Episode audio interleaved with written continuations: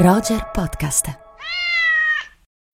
When you need mealtime inspiration, it's worth shopping Kroger, where you'll find over 30,000 mouthwatering choices that excite your inner foodie. And no matter what tasty choice you make, you'll enjoy our everyday low prices, plus extra ways to save, like digital coupons worth over $600 each week. You can also save up to $1 off per gallon at the pump with fuel points. More savings and more inspiring flavors make shopping Kroger worth it every time. Kroger, fresh for everyone. Fuel restrictions apply. Amiche e amici di Roger Podcast, eh, bentornate, bentornati. Questa è la nuova puntata di Rubik. Io sono Simone Spoladori e come sempre qui con me c'è Andrea Chimento. Ciao Simone, ciao a tutte, ciao a tutti. Ciao Andrea, come stai? Molto bene, tu come va? Molto bene, molto bene. Sei pronto ad andare dal Manzanarre al Reno? Assolutamente, sono già con uh, tutta la, l'attrezzatura adeguata. Bene, bene, ti è piaciuta questa mia citazione? Sicuramente che ci introduce a eh, non a Manzoni, ma a Ridley Scott, di cui parliamo proprio perché nelle sale Andrea è arrivato il suo Napoleon. Sì, esatto, un film eh, tra i tantissimi fatti da Ridley Scott, infatti ripercorreremo la sua filmografia particolarmente prolifica, iniziando però forse con le cose più belle che sono quelle iniziali, gli esordi. Ridley Scott è un enigma, eh, Andrea, per me, un enigma a tratti inspiegabile. Hai detto tu, filmografia sterminata, cioè l'elenco è veramente impressionante. Tanti film, mi sento di dirti Andrea, troppi, perché di alcuni di questi avremmo tranquillamente fatto a meno. Scusa, ti interrompo perché c'è una dichiarazione proprio di questi giorni su questo tema qua, ovvero che lui dice, mentre Scorsese fa un film solo io ne faccio quattro. Certo. Mettendola come insulto, soltanto che magari Scorsese fa un capolavoro e lui fa quattro film un po' così. Qui però diciamo che il troppo mi sembra adeguato. Ecco. Anche perché forse un film di Scorsese ne vale anche più di quattro di eh, Ridley Scott spesso in termini di qualità.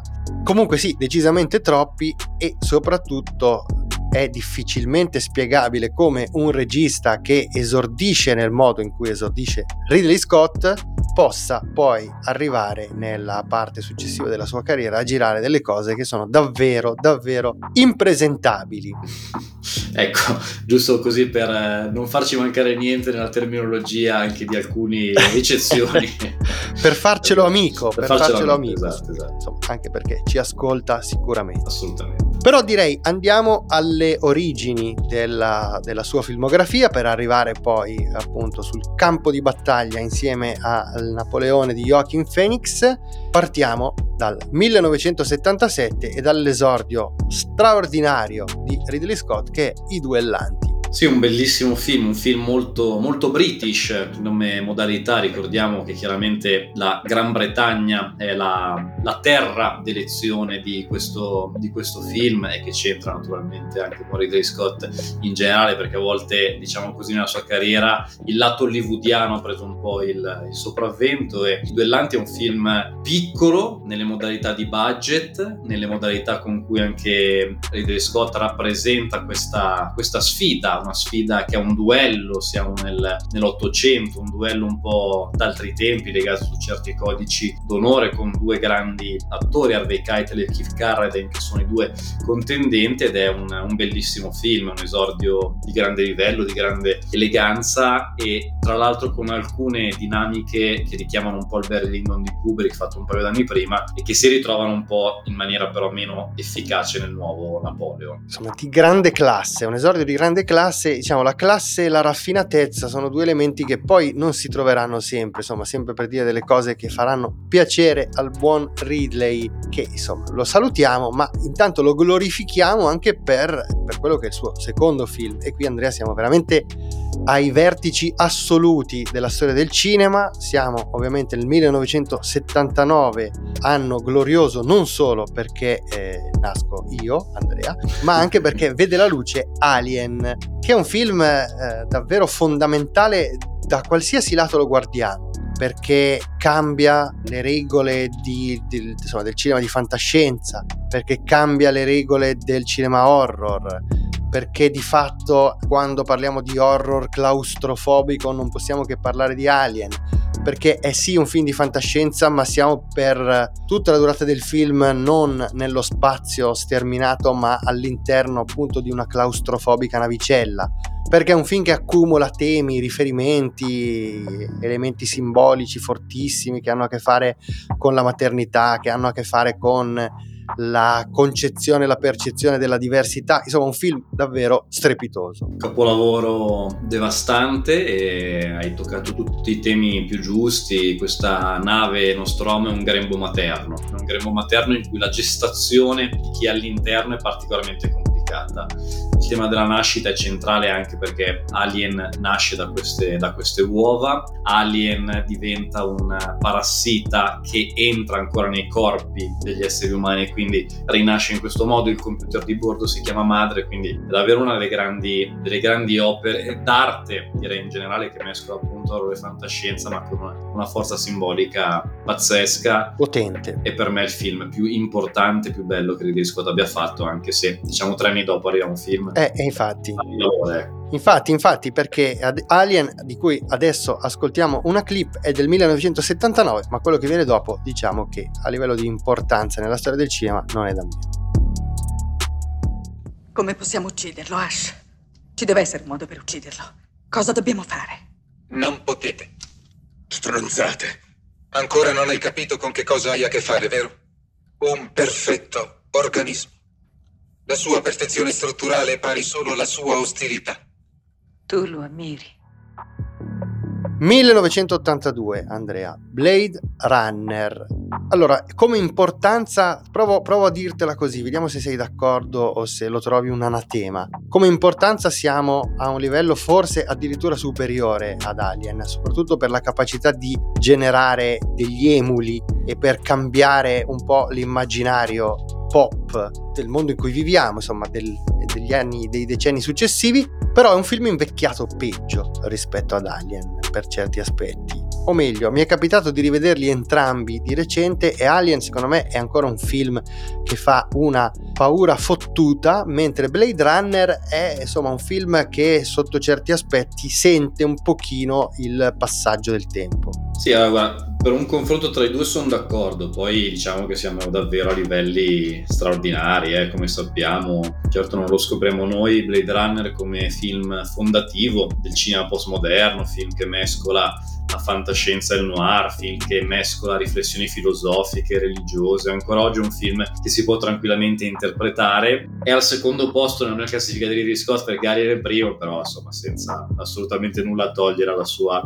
straordinaria grandezza. E vabbè, aggiungo una cosa che non c'entra con Ridley Scott, anche il film Blade Runner 2049, il sequel di Denis Villeneuve, mi sembra un film molto bello, non ricordo cosa ne pensi tu. Ah, bene, bene, sai che stavo proprio per chiedertelo perché non ne abbiamo mai parlato. eh, infatti, infatti. Ed è un film che io amo moltissimo. Bene, bene, ottimo. Ma un po' tutto il cinema di Villeneuve eh, è un, insomma, un cinema che amo moltissimo. E quindi volevo sapere che cosa ne pensassi. Sentiamo una piccola clip di Blade Runner. Ti dico però che oggi la composizione del podio è una cosa abbastanza scontata. Eh. Abbastanza, abbastanza, sì. Stavo cercando sei replicanti in una città con 106 milioni di abitanti. Hai mai visto questa ragazza? No, mai vista. Vattene. Quello che non sapevo è che loro stavano cercando me. Bene, sul podio non c'è sicuramente Legend del 1985 che è insomma un film decisamente, decisamente meno riuscito, siamo però a livelli comunque molto più alti rispetto ad alcune cose che verranno dopo. Sì, seppur insomma il, il crollo rispetto ai precedenti è evidente, certo, eh, però, certo. però sì, sì, sì. Dai. Però se invece di essere lì nella filmografia di Ridley Scott fosse dopo in mezzo al mucchio, probabilmente non ci sembrerebbe così brutto. Eh, può essere, può essere, hai ragione. Comunque Legend, film del 1985 con, eh, con Tom Cruise, quindi si continua a lavorare con delle, delle, grandi star, l'astro nascente Tom Cruise, si tratta di un film fantasy che insomma davvero eh, tradisce un po' le aspettative che erano state create dai film precedenti, anche i due crime noir successivi non sono all'altezza dei film delle origini, però hanno sicuramente degli elementi interessanti, cioè chi protegge il testimone, ma soprattutto Black Rain che a mio modo di vedere è comunque un grande film. Sì, sì, sono, sono, due buoni film, a mio parere, più o meno dello stesso livello. Io forse tra i due preferisco un po' di più chi protegge il testimone, ma, ma ci sta assolutamente questo, questo, collegamento che fai. Sono due film, diciamo, più netti come genere, due crime, come dicevi, manca un po' quella rimescolanza che c'era in Alien in Blade Runner. Sono due film un po' più convenzionali, diciamo così, che però sono delle pellicole solide, assolutamente. Bene, allora eh, ascoltiamo a questo proposito un piccolo estratto di Black Rain, Pioggia sporca, film del 1989. Un poliziotto di New York sulle tracce di un assassino. Le vittime sono certamente Yakuza. Dai bassi fondi di Manhattan. Ho visto ammazzare due persone in quel locale. Alle strade del Giappone consegnerete a noi tutte le vostre armi. Eh, un momento, noi siamo poliziotti. Voi siete solo osservatori. Tu ti ricordi bene di me. Volevate osservare? Osservate. Qui non siamo a New York. La giustizia arriva sotto forma di pioggia sporca. Allora, Michael Douglas, Andy Garcia, i protagonisti di Black Rain, ma terzo gradino del podio, Andrea, è sicuramente occupato dal film che arriva nel 1991. Correggimi se sbaglio, ma secondo me è una scelta abbastanza scontata. Parliamo ovviamente di Thelma e Louise, che è, come dire, il film eh, che, che, è sull'orlo del baratro in tutti i sensi, non mi riferisco soltanto al modo in cui si conclude il film, ma insomma eh, con quella macchina sembra inabissarsi un po' tutta la filmografia di Ridley Scott da qui in avanti. Questa è una grande metafora, eh. questa frase la dobbiamo riutilizzare, devi riutilizzarla perché è bellissima. Certo, certo film bellissimo, film molto importante. È un'epoca in cui ancora non si parla di Me Too, non c'è questa attenzione, diciamo così, questa sensibilità verso le manipolazioni anche psicologiche verso le donne. Il movimento femminista chiaramente è nato negli anni 70, quindi tutto questo c'è già, ma questo secondo me è un film che sarebbe perfetto da rimostrare oggi, viste anche queste ottiche contemporanee, perché mi sembra un film di una forza, di una sincerità, di una libertà espressiva pazzesca, è veramente un grande film al femminile perché è un film su quella cosa lì, su quel desiderio di, di scappare, di fuggire, di non farsi, dico un termine un po' forte, ammanettare dagli uomini, dalla società, dalle convenzioni e continuare a scappare nonostante tutto. Un grande road movie con due grandi attrici, un finale memorabile, cioè davvero un film... un film importante, direi.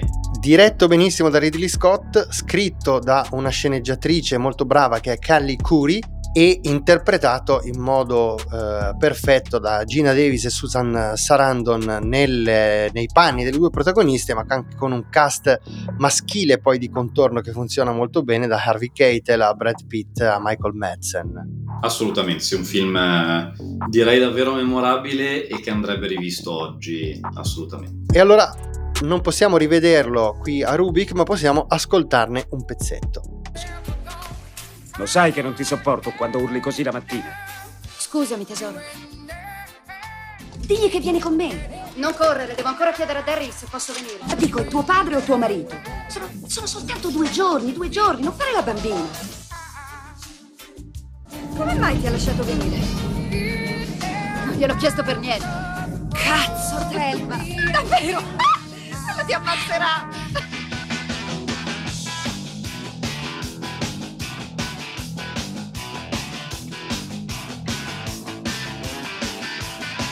Diventata matta? Stai scherzando? Io esco per lavoro e a te di colpo ti dà di volta il cervello. Pronto, Miss Sawyer? Sono il detective Allo Slocum. Ti voglio qui oggi, Porca puttana! Lei ha un buon rapporto con sua moglie. Lo amo, Thelma. Mi sa che suo marito è un po' stronzo.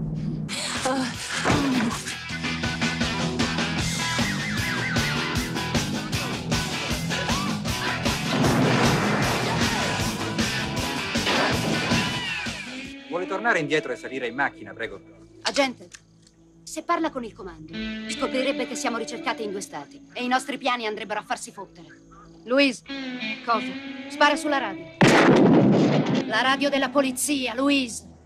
Sì, scusa. Fa. Ma dove hai imparato a sparare così? L'ho visto alla TV. Ah! E tu invece dove hai imparato a sparare così? In Texas.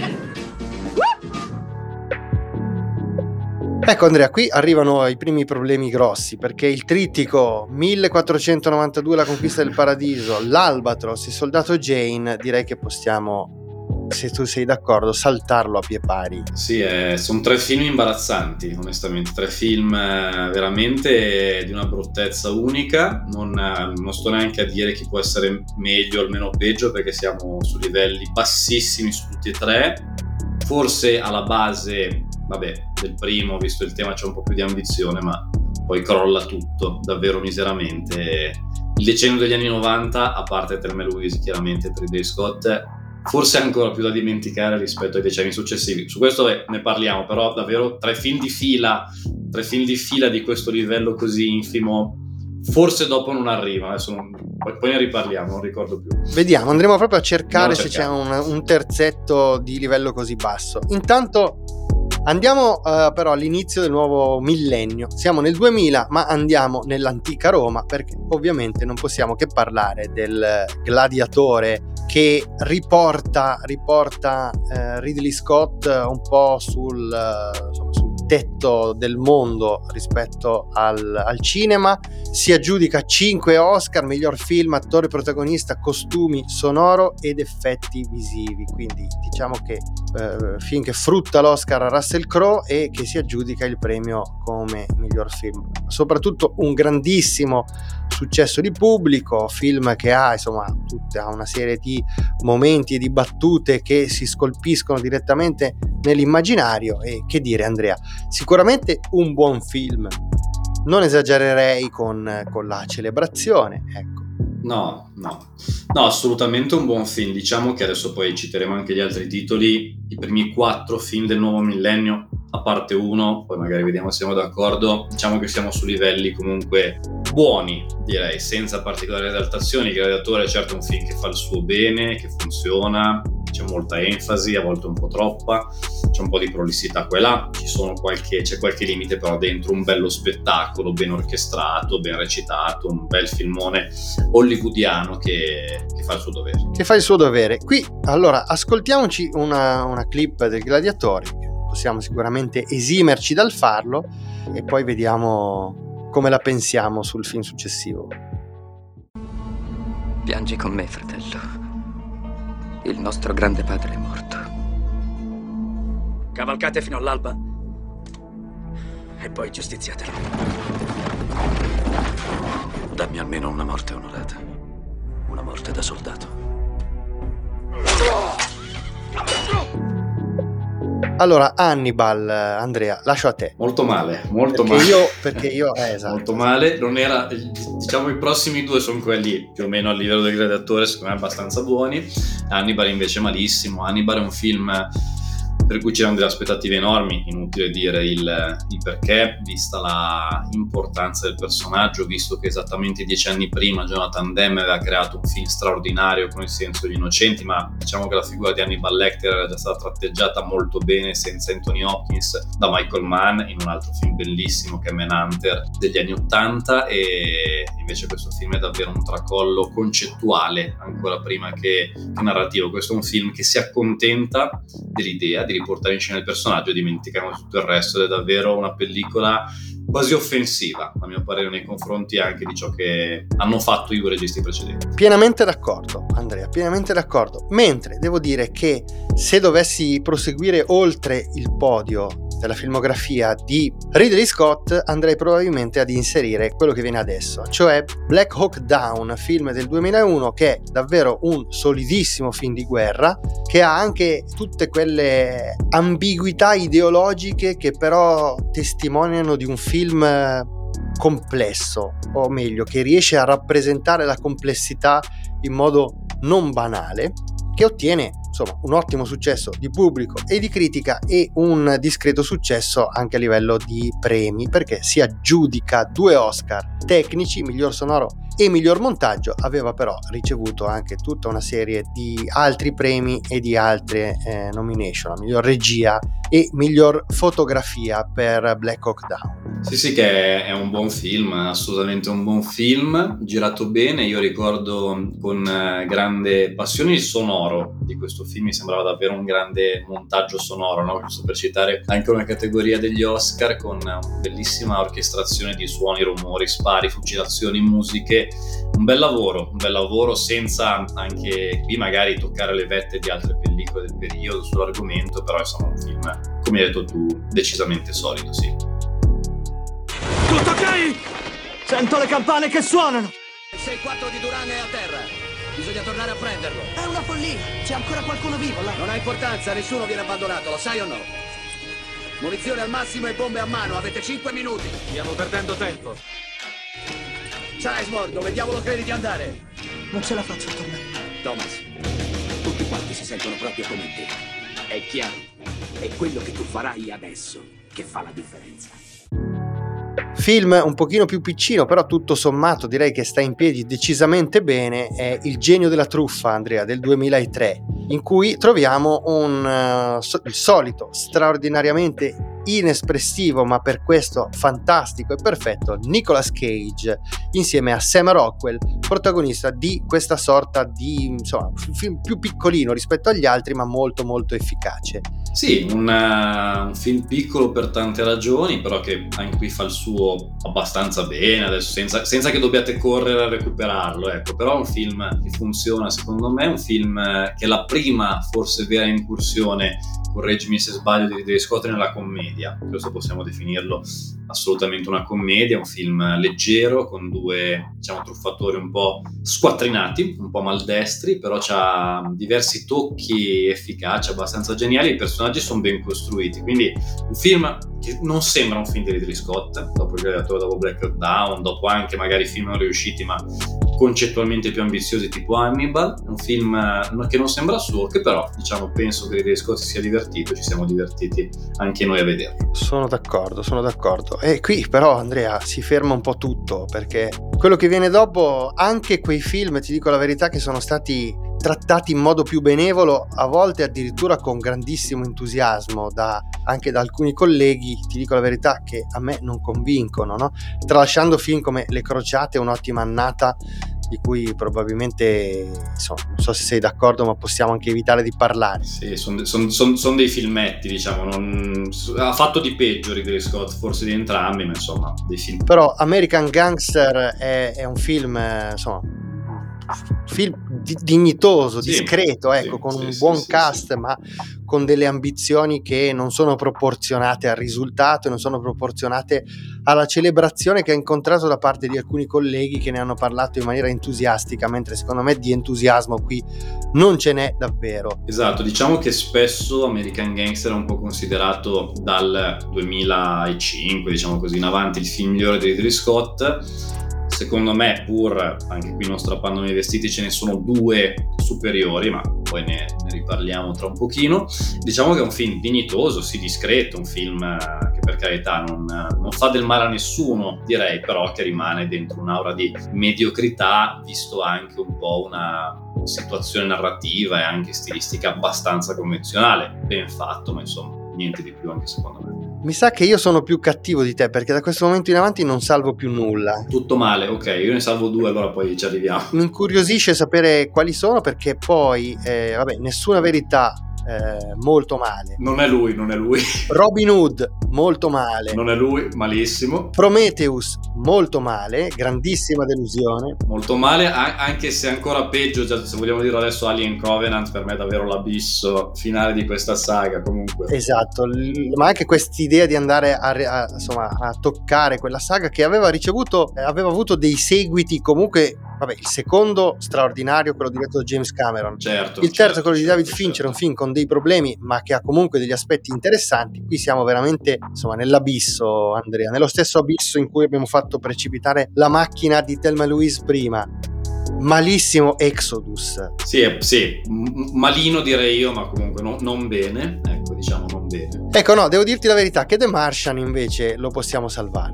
The Martian lo possiamo salvare. Esatto, è uno dei due che salvo io, l'altro l'hai, l'altro l'hai saltato. L'altro l'hai... Ma l'ho saltato, sai perché? L'ho saltato perché l'altro, conoscendoti, adesso capisco perché lo salvi, ma è lo stesso motivo per cui io invece l'ho saltato, perché per me è una ferita profondissima. Ok, ok, ok. The Counselor. Dai, ma, ma, magari ne parliamo un attimo, allora dai, diciamo due cose su questo, sì. Parliamone, parliamone perché è scritto da, da Cormac McCarthy.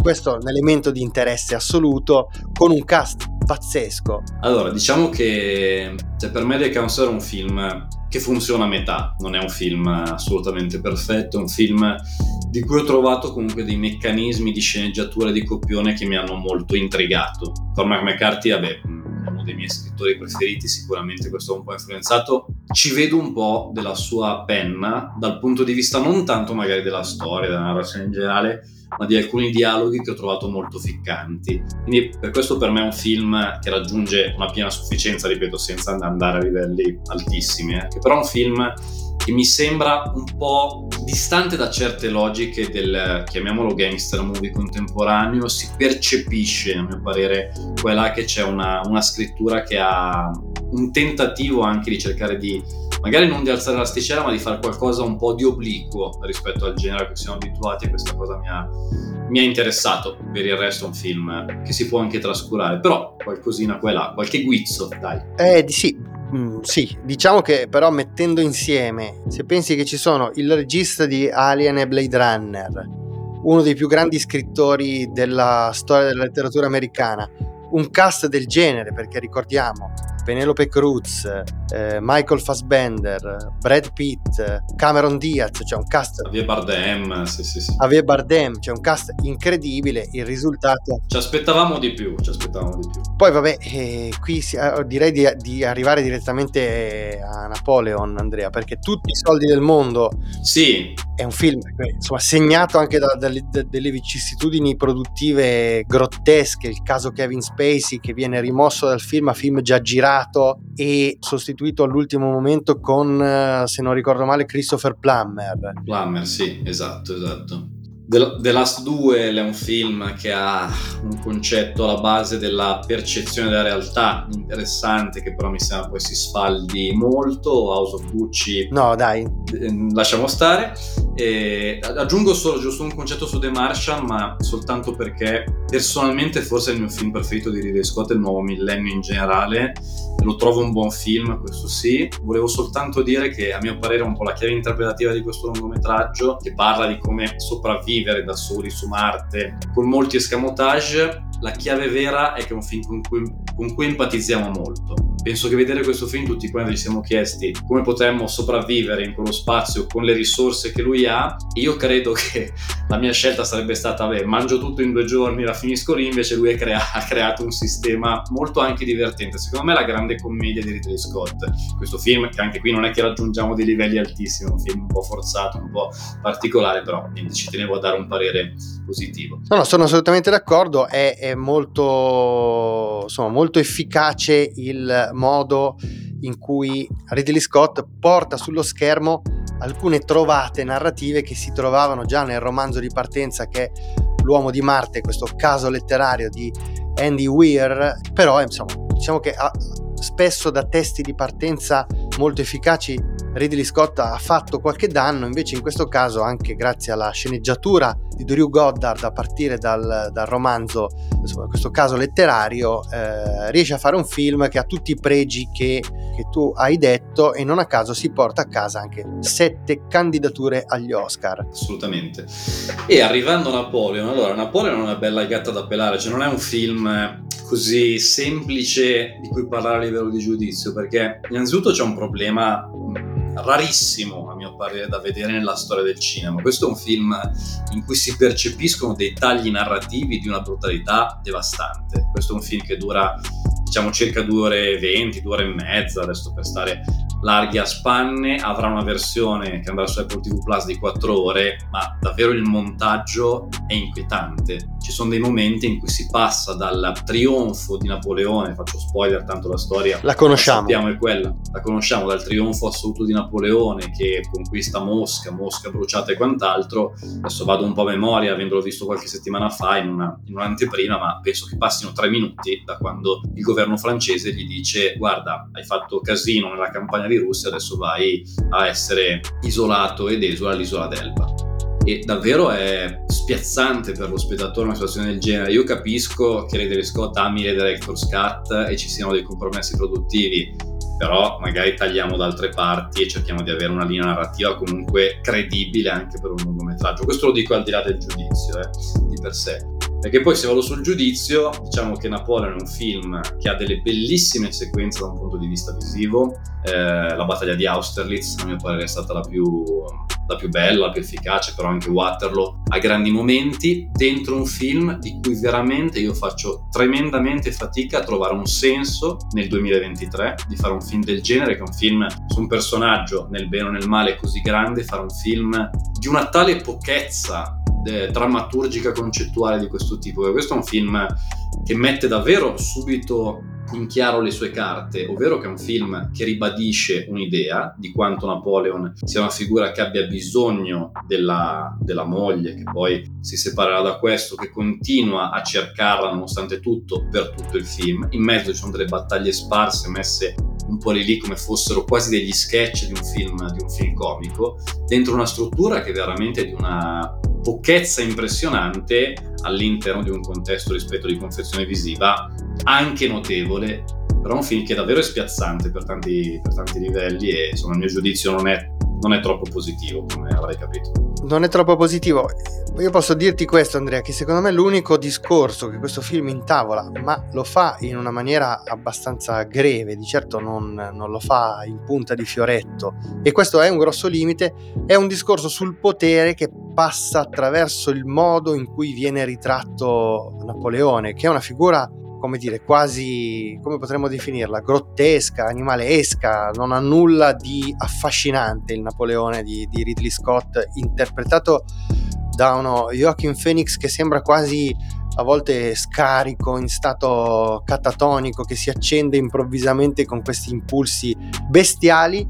Certo, che questo è un, un, dato, una caratteristica che si ricollega alla considerazione che facevi tu di partenza, cioè in un contesto complesso come quello in cui noi viviamo oggi è giusto, è possibile, è accettabile una banalizzazione del discorso sul potere che arriva fino a questo punto, cioè così poco, come dire, complesso, così poco sfaccettato, ridotto davvero a questa relazione con il femminile eh, che è davvero a tratti di una banalità un po' sorprendente. Credo che qui ci sia forse la risposta alla domanda sul senso del film, però non è una risposta che tenda in qualche modo a eh, preservare la, la, buona riuscita di questa operazione che invece mi sembra piuttosto, piuttosto greve. Assolutamente, sì. Poi ripeto, è un film che lo si guarda anche, che ha dei pregi, è un film, se vogliamo dare un giudizio, può anche arrivare a un 6 della sufficienza, per carità, non è perché vedo già dei bei momenti visivamente, però è un film di cui veramente trovo pochissimo la chiave, il centro del discorso e l'utilità davvero di, di si aggiunge anche questo, Andrea, che eh, andare a toccare, andare a, a, a, pensare un grande film su Napoleone significa inevitabilmente misurarsi al cinema con delle aspettative che nascono sia dai Napoleoni realizzati sia da quelli mai realizzati e qui francamente a livello di proprio diciamo così di spessore intellettuale diciamo siamo davvero ai minimi termini. Sì, sì, però guarda, il, hai assolutamente ragione. Io credo che però una chiave più efficace sarebbe potuta essere il fatto di concentrarsi sul momento preciso della sua vita, non di fare questo baccanale davvero di episodi mettendo dentro un po' tutto, a volte anche in maniera un po' raffazzonata, perché un film c'è anche il Napoleon di Abel Gans, che è un film incredibile, lunghissimo, epocale, però a un certo punto si ferma narrativamente, si ferma molto prima del crollo di Napoleone, delle, delle ultime vicine della sua vita, ma perché si rende conto che deve seguire una strada. Invece qui sembra davvero un pensiero narrativo fatto da so, bambino di terza elementare che inizia a conoscere Napoleone, diciamo mettiamo dentro tutto per raccontarlo con un disegno. Bene, Andrea, allora non, abbiamo, non, siamo stati particolarmente gentili con il nostro amico uh, Ridley Scott. Speriamo che non accada quello che è accaduto con Luc Besson, di cui abbiamo parlato male. Poi tu ti sei trovato in sala con lui a presentare, a presentare il film. Probabilmente Luc Besson, e questo peggiora la sua situazione, non è un ascoltatore di Rubik, e questo ti ha preservato da qualche problema. Forse, forse, chissà, chissà. Concludiamo soltanto dicendo questo sui nostri social. Vedrete in questa settimana un'altra delle cose per cui vale la pena ricordare Ridley Scott. Siamo sempre però nel periodo dell'inizio degli anni 80. Lo spot 1984 che gira per Apple proprio in quell'anno è forse una delle cose migliori della carriera di Ridley Scott, sia a livello di riuscita visiva ma anche di riuscita concettuale. Ci sono tutta una serie di cose che rendono quello spot davvero memorabile. Ma siamo sempre in quegli anni, Andrea. Eh, quegli anni lì erano davvero anni straordinari, poi qualcosa si è un po' incriccato qua là. Bene, noi ci sentiamo la prossima settimana per una nuova puntata di Rubik. Andrea, buona settimana e ciao a tutte, ciao a tutti. Ciao a tutti, ciao a tutti, grazie.